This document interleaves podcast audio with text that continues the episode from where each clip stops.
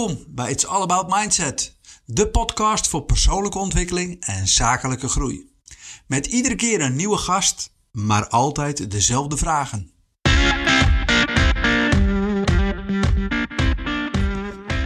Ja, nou.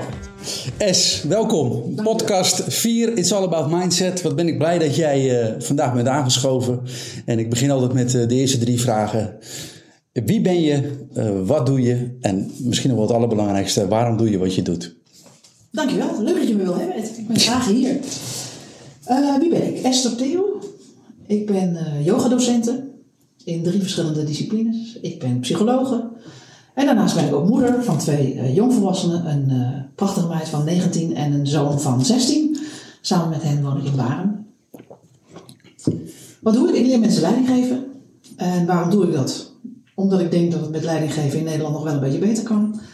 En ook omdat ik voel dat het handig is om wat meer leiding te geven vanuit je lichaam en niet alleen maar vanuit je hoofd. Dus, nou, dat is het. Ja. Kom eens straf, hè? Ja. hey, en lichaam, uh, leiding geven vanuit je lichaam. Kun je me iets meer over vertellen? Want het, je ja. zegt het en ik... ik... Um, veel mensen doen een leiders, leiderschapscursus of die leren leiding geven en leren dan allerlei vaardigheden aan. Uh, halen de theorie binnen over wat is het verschil tussen leiding geven en leiderschap. Hoe moet ik leiding geven? Uh, wat zit daar voor theorie achter? En zijn zich wat mij betreft onvoldoende bewust dat ze, als ze hun lijf meer inzetten, meer impact kunnen maken. Waardoor mensen geïnspireerder raken, uh, gemakkelijker uh, hun werk goed doen, succesvol worden. En dan heb ik het bijvoorbeeld over het inzetten van je stem, houding, handgebaren. Wanneer ben je stil als leidinggevende? Dat is ook een hele belangrijke. Wanneer zeg je even niets? Um, voorbeeldgedrag.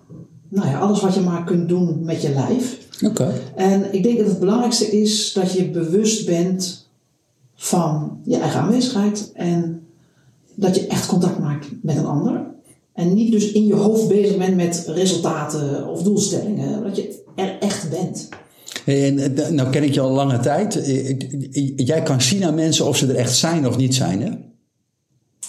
Nou, ik denk dat ik, denk dat ik het kan voelen. Oké. Ja, voelen is, is het beter gezegd. Oké. Ja, je ziet het overigens vaak in mensen hun ogen, hè? Ja. ja. En, en waar let je dan op? Of wat voel je dan? Voor de mensen die, die, die zeggen, ja, dit vind ik interessant. Hoe kan ik nou toetsen of iemand aanwezig is of niet? Mm -hmm. Hoe... hoe uh, stel dat iemand aan jou vraagt, hoe weet jij het? Dan zeg je, ik voel het. Ja. Maar wat voel je dan precies? Oh, het klinkt heel zweverig. Als ik nou ga zeggen, ik voel een connectie. Ja, dat klinkt heel zweverig. Waar je het uh, aan kan zien, want uh, gedrag kun je altijd zien, hè?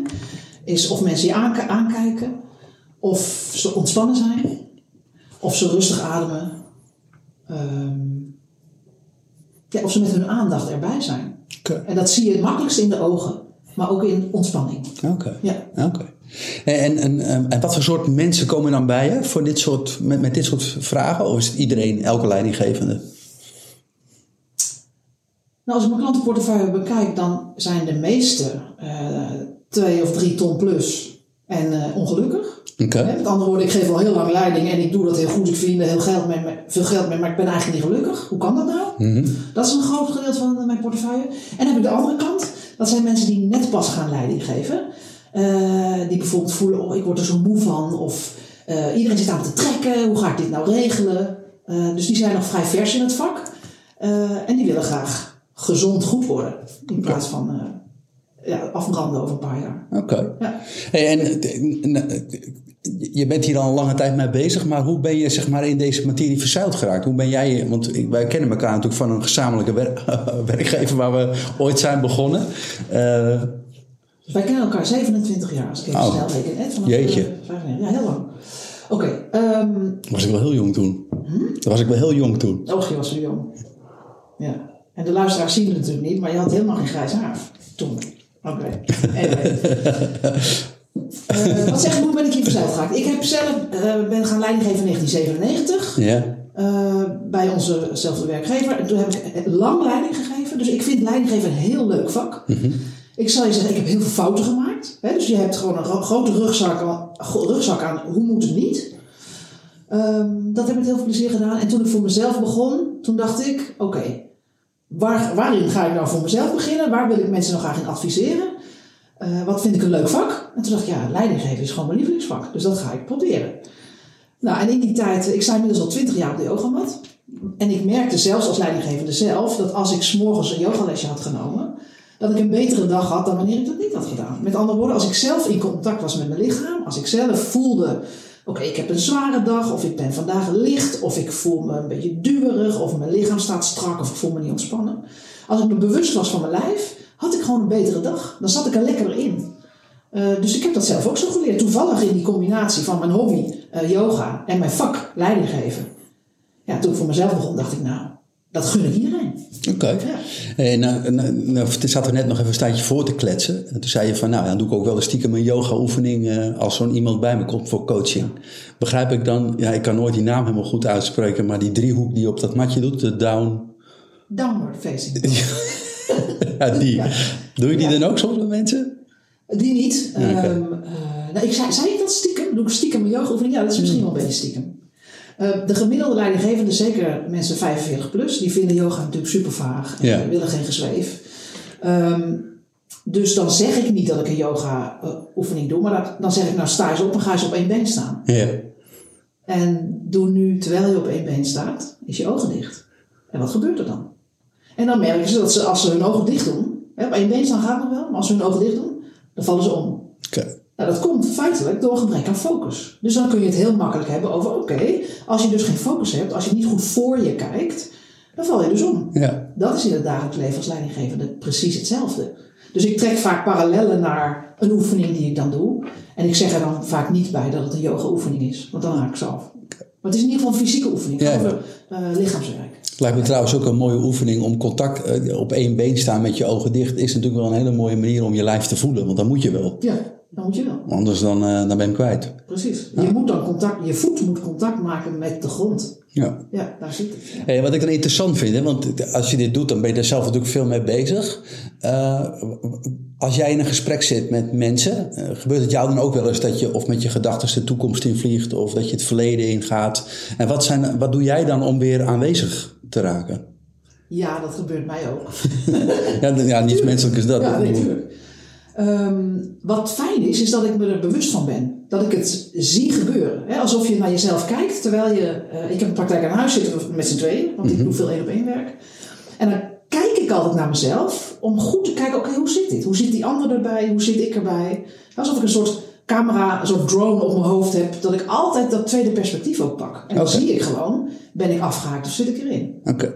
Wat ik dan vaak zie, is dat ik met heel veel energie in zo'n gesprek zit. Ja. En dat die ander vaak wat achterover zit. Dat is de, de, uh, de observatie die ik het vaakst heb. Okay. En dan denk ik altijd, S, achterover. Jij moet niet zo hard werken. Laat die ander maar komen. Okay. En dat is de neiging die ik heb. Okay. Voorover zitten, die ander meetrekken, op veel energie. Terwijl wat ik gewoon moet doen is achterover en luisteren. Er zijn. En zijn, ja. Ken je ook het fenomeen, dat, dat, dat merk ik de laatste tijd, dat als je bij mensen bent en je bent in dat gesprek gewoon echt aanwezig. En of mensen nou een, een, nou goed, we hebben natuurlijk hetzelfde vak, dus we krijgen vaak mensen die op zoek zijn naar een oplossing. Dan vertellen mensen hun probleem. En door echt aanwezig te zijn en soms helemaal niks te zeggen, maar alleen aanwezig te zijn, zeggen mensen zelf vaak de oplossing al. Ja, ik geloof er ook in dat iedereen en, heeft zijn eigen oplossing. En dan en zeggen ze aan het eind van zo'n gesprek: Dankjewel, ik weet niet wat je gedaan hebt, maar het was wel heel fijn. Terwijl ik dan alleen maar bezig ben geweest om aanwezig te zijn. Ja. En niet met mijn hoofd, uh, gaan we het zo doen of zo doen. Of... Ja. Herken je dat? Ja, dat herken ik zeker. En je kunt dat uh, onder, uh, ook nog ondersteunen door taal te gebruiken. Hè? Door te zeggen, goh, je, je zegt nu dit, wat zeg je nou eigenlijk? Of wat zeg je precies? Waardoor mensen gewoon dieper in hun eigen bewustzijn komen. Ja, nou, ja zeker. Ja. Ja, dus ook taal kun je gebruiken. Niet alleen fysiek, hè? Ook, ook taal. Ja, dat herken ik. Ik zit me meteen af te vragen, zijn wij hier allebei wel helemaal nu in dit gesprek? Jij niet? Uh, ja, dat is vraag. Vol, maar ik ook, ja. wel helemaal. Nou, nu wel. Ik moest even, want ja, je moet de techniek ook nog doen. dus ik ben de schuin nog naar de techniek te kijken. maar ik denk dat ik er nu ben.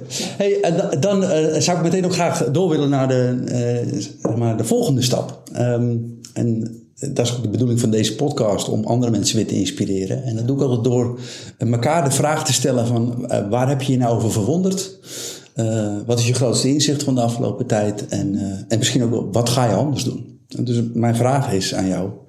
Als jij nou eens een korte reflectie doet, waar heb jij je over verwonderd de afgelopen tijd? Ik heb me toch weer verwonderd over het feit dat ontwikkelen nooit stopt. ik ben eh, net als jij best wel een junkie als het gaat om ontwikkeling. Hè? Dus je gaat altijd nieuwe dingen uitproberen. Hier een workshop, daar een cursus. Boeken lezen, YouTube's kijken. Altijd bezig daarmee. Ehm, en zo heb ik de eh, afgelopen tijd ook weer een aantal uh, dingen nou, bekeken. Erin, erin begraven. En denk oh heerlijk. En, en met iedere workshop die ik doe, denk ik, ik word nog weer wijzer. Ik, ik heb nog, er is nog veel meer te ontwikkelen aan mijn binnenkant. Er is nog veel meer te zien. Dus het stopt nooit. Nee. Daar verwonder ik me toch iedere keer over. Ja. En jij het? Waar heb jij je over verwonderd? Nou ja, Want dit ken jij wel, toch? Ja, Ja. Blijft ook maar groeien, hè? Ja, nou ja, ik weet niet of ik blijf. Ik denk het wel. Misschien het anderen vinden van niet. Ehm, maar ik ben wel, ik, ik kan me wel vinden in die enorme junkie aan eh, elke keer op zoek zijn, is er nog meer. Nou, waar ik me over verwonderd heb, ehm, dat, ik vertelde je natuurlijk net ook in het voorgesprek al. Ik ben eh, afgelopen week bij een eh, seminar geweest, een retraite van Joe Dispenza. En er waren 2600 man. En wat me daar opviel, eh, was dat na een dag of twee de logistiek als de brandweer liep. 2600 man die eigenlijk als het lunch was of pauze was, op een hele soepele manier die zaal uitgingen, die zaal ingingen. En eh, ik heb me, nou misschien ken je het wel, als je na- wel eens naar een school vissen kijkt of zo'n zo'n zwerm spreeuwen Ja. die door de lucht zweven of door het water heen gaan, eh, dan lijkt het wel of ze helemaal op elkaar afgestemd zijn. En het maakt eigenlijk niet uit wat er buiten, aan de buitenkant gebeurt, maar die zwerm die past zich eigenlijk als een soort olievlek heel makkelijk aan. En zo was dat ook bij die 26 Ja, ja, want er gebeurden best wel dingen. Sommige dingen gingen niet goed. Maar die, die, die, die groep mensen die paste zich steeds sneller aan. En ik heb me, daar heb ik me over verwonderd. Van, hey, dat is toch bijzonder? 2600 mensen die elkaar niet kennen. Ja. Eh, en die eigenlijk op een hele korte termijn als een soort ja, school vissen zich heel makkelijk aanpassen. En dan kom ik meteen ook tot, tot het inzicht, want ik ben wel op zoek gegaan, wat is het nou? En ik, ik kwam tot het inzicht dat ja, wat deze mensen hebben, en dat, dat is ook in de school vissen, ze, ze hebben dezelfde intentie. De intentie, ze wilden daar, iedereen die daar kwam wilde leren. Ja. Eh, vond fantastisch. Iedereen was op zoek naar, hey, hoe zit dit? En, eh, en wat me ook is opgevallen, ze waren allemaal op elkaar afgestemd. Er was verbinding. En ik heb later, eh, nou, ik er vaker in verdiept, maar het leek wel of er iets van een bepaalde soort energie door die groep heen stroomde. Het, het was ook bijna geen frustratie of irritatie onderling. Ja, liefde is misschien te groot, maar het was een soort op elkaar afgestemd, niet normaal. En dat heeft dus niks te maken met de logistiek van waar is het buffet Nee. of hoe breed is de Nee, gang. nee. Dat gaat gewoon over dat mensen met elkaar zijn. Ja, en toen dacht ik van, ah, maar dit is denk ik ook wat je in de wereld met problemen, of ook in de, in de maatschappij met bedrijven, die heel goed lopen. Dat zijn vaak bedrijven waar de mensen dezelfde intentie hebben en op elkaar afgestemd zijn. En wat me dan ook opvalt, dan heb je geen eens leiders meer nodig. Want dan is iedereen eigenlijk een leider van zich. Ja. Want iedereen voegt iets toe aan. En het- ik vond het zo boeiend. Ik, ik heb echt. Ik, ik heb een paar keer gedacht: hoe krijgen ze dit toch voor elkaar? En hoe makkelijk ga ik mee? Ik heb zelf. Normaal ben ik altijd wel iemand die eh, wel dwars ligt. Ik wil mijn eigen ding doen. Maar zelfs ik ging mee. Dat vond ik, dan moet er iets zijn. Oké, dus zeggen, het gaat over intentie. Nou, je ziet als de intentie gelijk is, en dat zie je vaak ook bij bedrijven. Hè? Als mensen die werken bij een bedrijf dezelfde intentie hebben, dan noemen we het vaak een missie. Maar als ze zich daaraan hebben verbonden eh, en ze zijn onderling op elkaar afgestemd, dan zie je vaak dat het heel fluïde, soepel loopt. Ja. Terwijl als iedereen een beetje zijn eigen ding doet, dan hebben we managers nodig die dat weer controleren. En dan gaan we structuren bouwen. En dat was hier totaal niet. De- de- eigenlijk was er geen structuur en toch liep het. Ja, ik heb, ik, Ja, ik denk, jij noemde het woord liefde. Hè? Ik denk wel dat het dat ook is. Want een intentie, daar, met een intentie kom je naar die, eh, naar, naar die retraite. In dit geval van Joe Dispenza.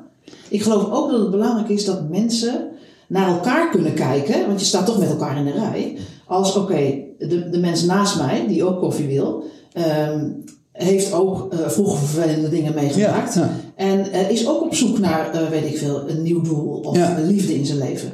Dus als je elkaar in zo'n drukkerij ook nog als mens kunt zien, niet meer en niet minder dan jij, dan gaat het ook vaak soepeler. Ja. En volgens mij is dat een soort basisattitude. die, die, waarvan ik hoop dat iedereen hem wil hebben als mens. Namelijk Ja. elkaar niet als object zien, maar Ja, en dat is meteen leuk, want je zou, ik denk dat iedereen die basisattitude heeft. Want iedereen die op deze wereld komt, heeft die basisattitude. Eh, maar toch?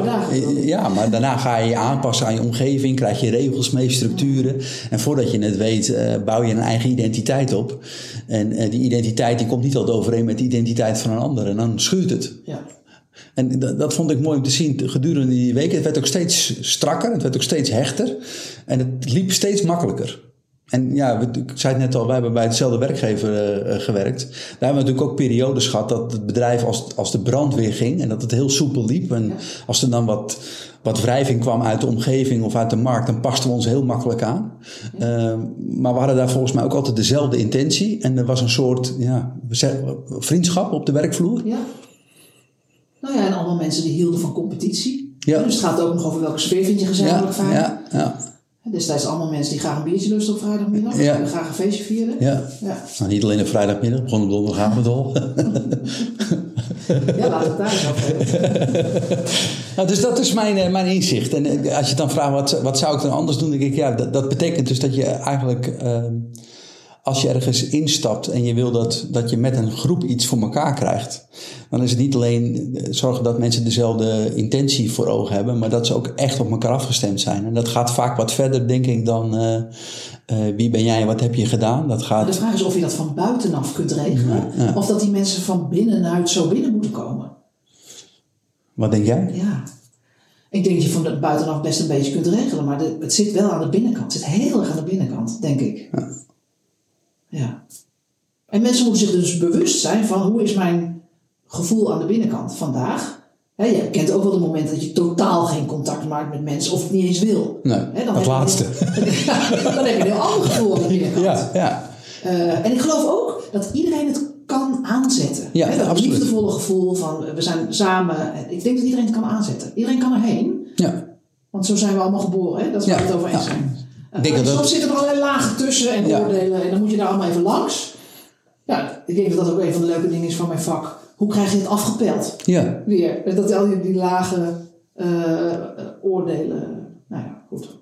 En daar moeten we zelf ook steeds mee bezig blijven, toch? En, ja, want en dat is de- denk ik, eh, eh, kwam, dat, dat kreeg ik ook steeds. Kijk, als je stress hebt, raak je weer heel snel afgescheiden van, van dat soort stemmingen. Ja. En dan, eh, dan ga je je weer richten op je omgeving en dan, eh, dan wordt tijd in één keer weer belangrijker. En dan ben je veel eh, verder weg van wie je eigenlijk aan de binnenkant bent. Ja. En tegenwoordig krijgen we overal stress van. Eh, eigenlijk is ontstaat stress al als eh, je eh, vandaag denkt aan de toekomst en die toekomst heb je nog niet. Dan, dan heb je al stress. Of als je denkt aan je verleden en die is niet fijn, dan heb je al stress. Eh, de stress is veel groter dan alleen ik, ik heb het heel druk. Ik Ja, krijg ook soms zo klein dat je niet eens in de gaten hebt Ja. dat je stress hebt. Ja. Dit is voor mij de reden dat ik het allerliefst 's morgens vroeg eerst op de yogamat stap. Ja. Omdat ik dan moet voelen, hoe gaat het eigenlijk met mij? En het duurt even voor ik in mijn eigen lichaam zak en denk, oh ja, hier ben ik aangespannen, hier ben ik stijf. Zo gaat het met mij. En als je vanuit het echt zelf lichaamsbewustzijn aan het werk gaat, dan ben je dus ook bewust van, oké, wat is er bij mij even niet lekker vandaag? Ben ik misschien stroef? Of, eh, hè? Eh, dat helpt me enorm. Dus als ik in de yoga, studio kom, ik doe veel aan Bikram yoga in een warme studio. Dat zijn die zweetsessies, toch? Die zweetsessies, ja. Ja, ja, ja. Tegenwoordig heet het overigens hot yoga. want Oké. Met die Bikram was echt een hele rare man. Maar goed, daar is dan weer een documentaire over. Ehm, als ik in de studio binnenkom, dan voel ik altijd, oh ja, hier moet ik zijn. Eerst contact maken met jezelf en dan pas de wereld instappen. Vind ik zo'n lekker gevoel altijd. Ja. Dus daarom ben ik daar al tien jaar vaste gast. Ja. En hoe vaak ga je in de week? Ik probeer drie of vier keer te gaan. Ik kan thuis ook mijn matje uitrollen, maar ik vind die warmte heel lekker. Ja. Ik vind het heel lekker. En dan in de warmte eh, dingen doen of die ze van je vragen die je eigenlijk net niet kan. En dan kijken of je daar kalm onder kunt blijven. Dat is natuurlijk de truc. Ja. Kun je rustig door blijven ademen als mensen iets van je vragen wat je lichaam eigenlijk niet eens aan kan en wat je geest wel heel graag wil. Weet je, zoiets onmogelijks. En kun je dan je kalmte bewaren. Ja. Ja. En lukt je dat steeds beter? Nou ja, mijn yogadocenten blijft altijd tegen mij zeggen... Esther, het is namaste, niet namago. Dus namaste. ik wil nog wel eens eh, veel energie erin steken en hard proberen. Maar ik word er wel steeds beter in. Oké. Ja. Namaste. Namaste. Sta op die mat. Jouw mat. Niet weg. Ook niet in je hoofd, hè, namago. Het is namaste. Je hoofd moet ook blijven. Met je aandacht erbij blijven. Ja, dat is moeilijk. Maar, er gebeurt zoveel dat je eigenlijk in je hoofd voortdurend in, of in de toekomst of in het verleden leeft. En dat zien mensen aan de buitenkant, aan mij niet. Maar ik ben enorm aan het worstelen. Hè, van waarom krijg ik mijn been vandaag niet in mijn nek? Bo boos en competitief. En dan kijk ik naar de buurvrouw. Maar aan de buitenkant zie je dat niet. Nou, ik realiseer me dus dat mensen in een managementteamvergadering... er gebeurt ook van alles aan de binnenkant. En dat zie je niet. En het is belangrijk dat die mensen daar zelf contact mee maken. Wat gebeurt er nou aan je binnenkant? Interessant, binnenwereld. Absoluut, Ja. absoluut. Heb je nog iets eh, waarvan je zegt, dat wil ik eigenlijk nog wel even kwijt? Ik vind het hartstikke leuk om weer bij jou te zijn. Nou, dat is heel Ik ben wederzijds. heel blij dat je me uit hebt genodigd. Altijd fijn om even met je te kletsen. En eh, ik heb met heel veel plezier jouw eerdere podcasts eh, geluisterd. Oké. Dus ik hoop dat deze ook goed beluisterd wordt. Oké. Ja. Heb je nog een tip voor mensen? Vraag ik eigenlijk nooit, maar jij hebt altijd wel goede tips. Misschien heb je nog wel iets, dat je denkt van, nou, mensen die luisteren deze podcast, En ze luisteren deze podcast om geïnspireerd te raken. Ja, dat is, dat is, wel wat, dat is wel eh, wat, wat, wat we trachten te doen. Eh, de- ik hoop dat mensen geïnspireerd raken, dat ze er iets mee gaan doen en dat het uiteindelijk leidt tot groei. Nou, misschien is het een leuke oefening om vandaag alles is op half tempo te doen. Dus kijken wat er dan gebeurt. Oké. Dat is een hele lange stilte. Ik moet het zelfs over? Op half tempo. Heerlijk, lange Oké. stilte. Ja, Nou, sluiten we daarmee af. dankjewel. Het vond superleuk dat je, er, eh, dat je vandaag eh, mijn gast wilde zijn. En eh, wij blijven elkaar altijd zien, ontmoeten en in verbinding. Dankjewel. Leuk, graag gedaan.